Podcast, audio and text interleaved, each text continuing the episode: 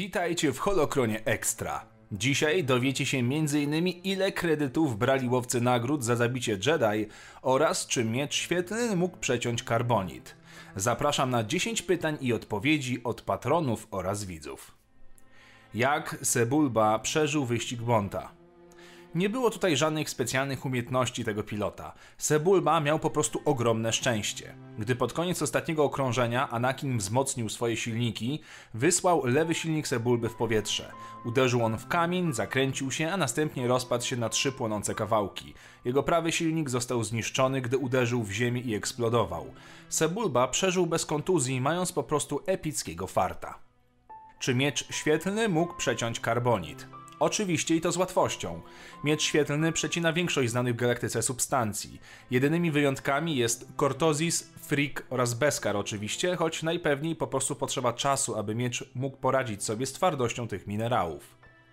Czym jest rasa Selonian? Selonianie to inteligentna rasa żyjąca na planecie Selonia, drugiej planecie Układu Koreańskiego. Selonianie byli wyżsi niż przeciętni ludzie, mieli długie, smukłe ciała.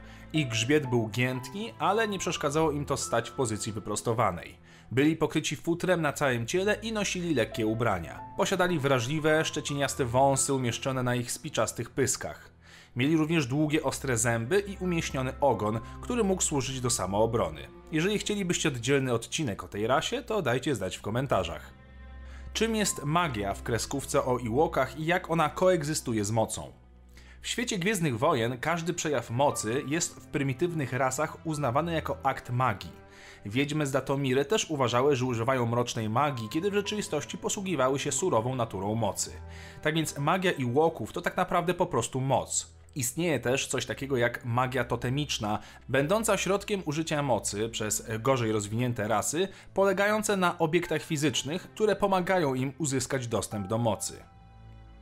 Ile mniej więcej kredytów żądali łowcy nagród za złapanie bądź zabicie Jedi? Zarówno w kanonie, jak i legendach nie jest łatwo znaleźć takie cenniki, ale mam jeden przykład, który powinien dobrze naświetlić ten temat. Django Fett za pochwycenie mrocznej Jedi, Komari Vosa, dostał wynagrodzenie wielkości 5 milionów kredytów. Należy jednak pamiętać, że Fett był jednym z najdroższych łowców, także to raczej górny limit. Niemniej, za czasów Imperium Galaktycznego za głowę Skywalkera płacono raptem 60 tysięcy, kiedy Solo był wart ponad 200 tysięcy kredytów. Z kolei za księżniczkę Leję Imperium płaciło okrągłe 10 milionów.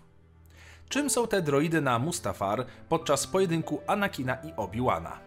Droid górniczy DLC-13, znany również jako droid zbierający lawę, był droidem 5 stopnia zmodyfikowanym przez Techno Union z droida katalogującego informacje Calibac Industries. Te tak zwane droidy panoramujące działały na Mustafarze, wydobywając minerały z rzek lawy na planecie. Czy w Gwiezdnych Wojnach był podział na kraje i rasy ludzi? I tak, i nie. Większość planet, tych mniej ważnych, jest opisywana jako jeden zbiór społeczno-kulturowy.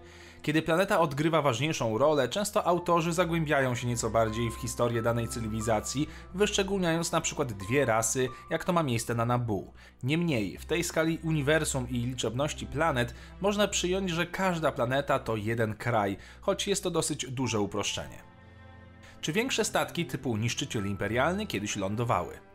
Ciężko znaleźć dokładną odpowiedź. Z jednej strony album Niesamowite Przekroje pokazuje, że niszczyciele z ery Nowej Nadziei nie posiadały wyposażenia służącego do lądowania. Niemniej wiele statków korzystało z repulsorowych silników, unosząc się nad ziemią. Lądowanie niszczyciela, zważywszy na jego rozmiar, nie ma większego sensu. Jego głównym zadaniem jest stanowić pieczę i straszyć wrogów z poziomu orbitalnego. Tam też najczęściej odbywają się ich naprawy, jak i stocznie. Kto był pierwszym kanclerzem republiki? W kanonie jest to Tarsus Valorum. W legendach ciężko dokopać się pierwszego nazwiska. Na pewno na to stanowisko kandydował Vaner Shan, ale czy zajął to stanowisko? Nie wiadomo. Kolejnym znanym już kanclerzem jest Berouken. Czy Han Solo spotkał jeszcze kiedyś Kirę? Póki co nie ma na ten temat żadnej kanonicznej informacji. Postać Kiry po filmie została nieco zapomniana i porzucona i chociaż część książek czy komiksów dotyczy tej postaci, to jej dalsze losy są dość skąpo rozpisane. Nie wykluczałbym jednak ponownego spotkania się tych bohaterów w komiksach czy książkach. To wszystko na dzisiaj. Dzięki za oglądanie. Zadawajcie kolejne pytania pod odcinkiem. Dziękuję patronom za wsparcie. Wpadajcie na Discorda i niech moc pytań zawsze będzie z wami.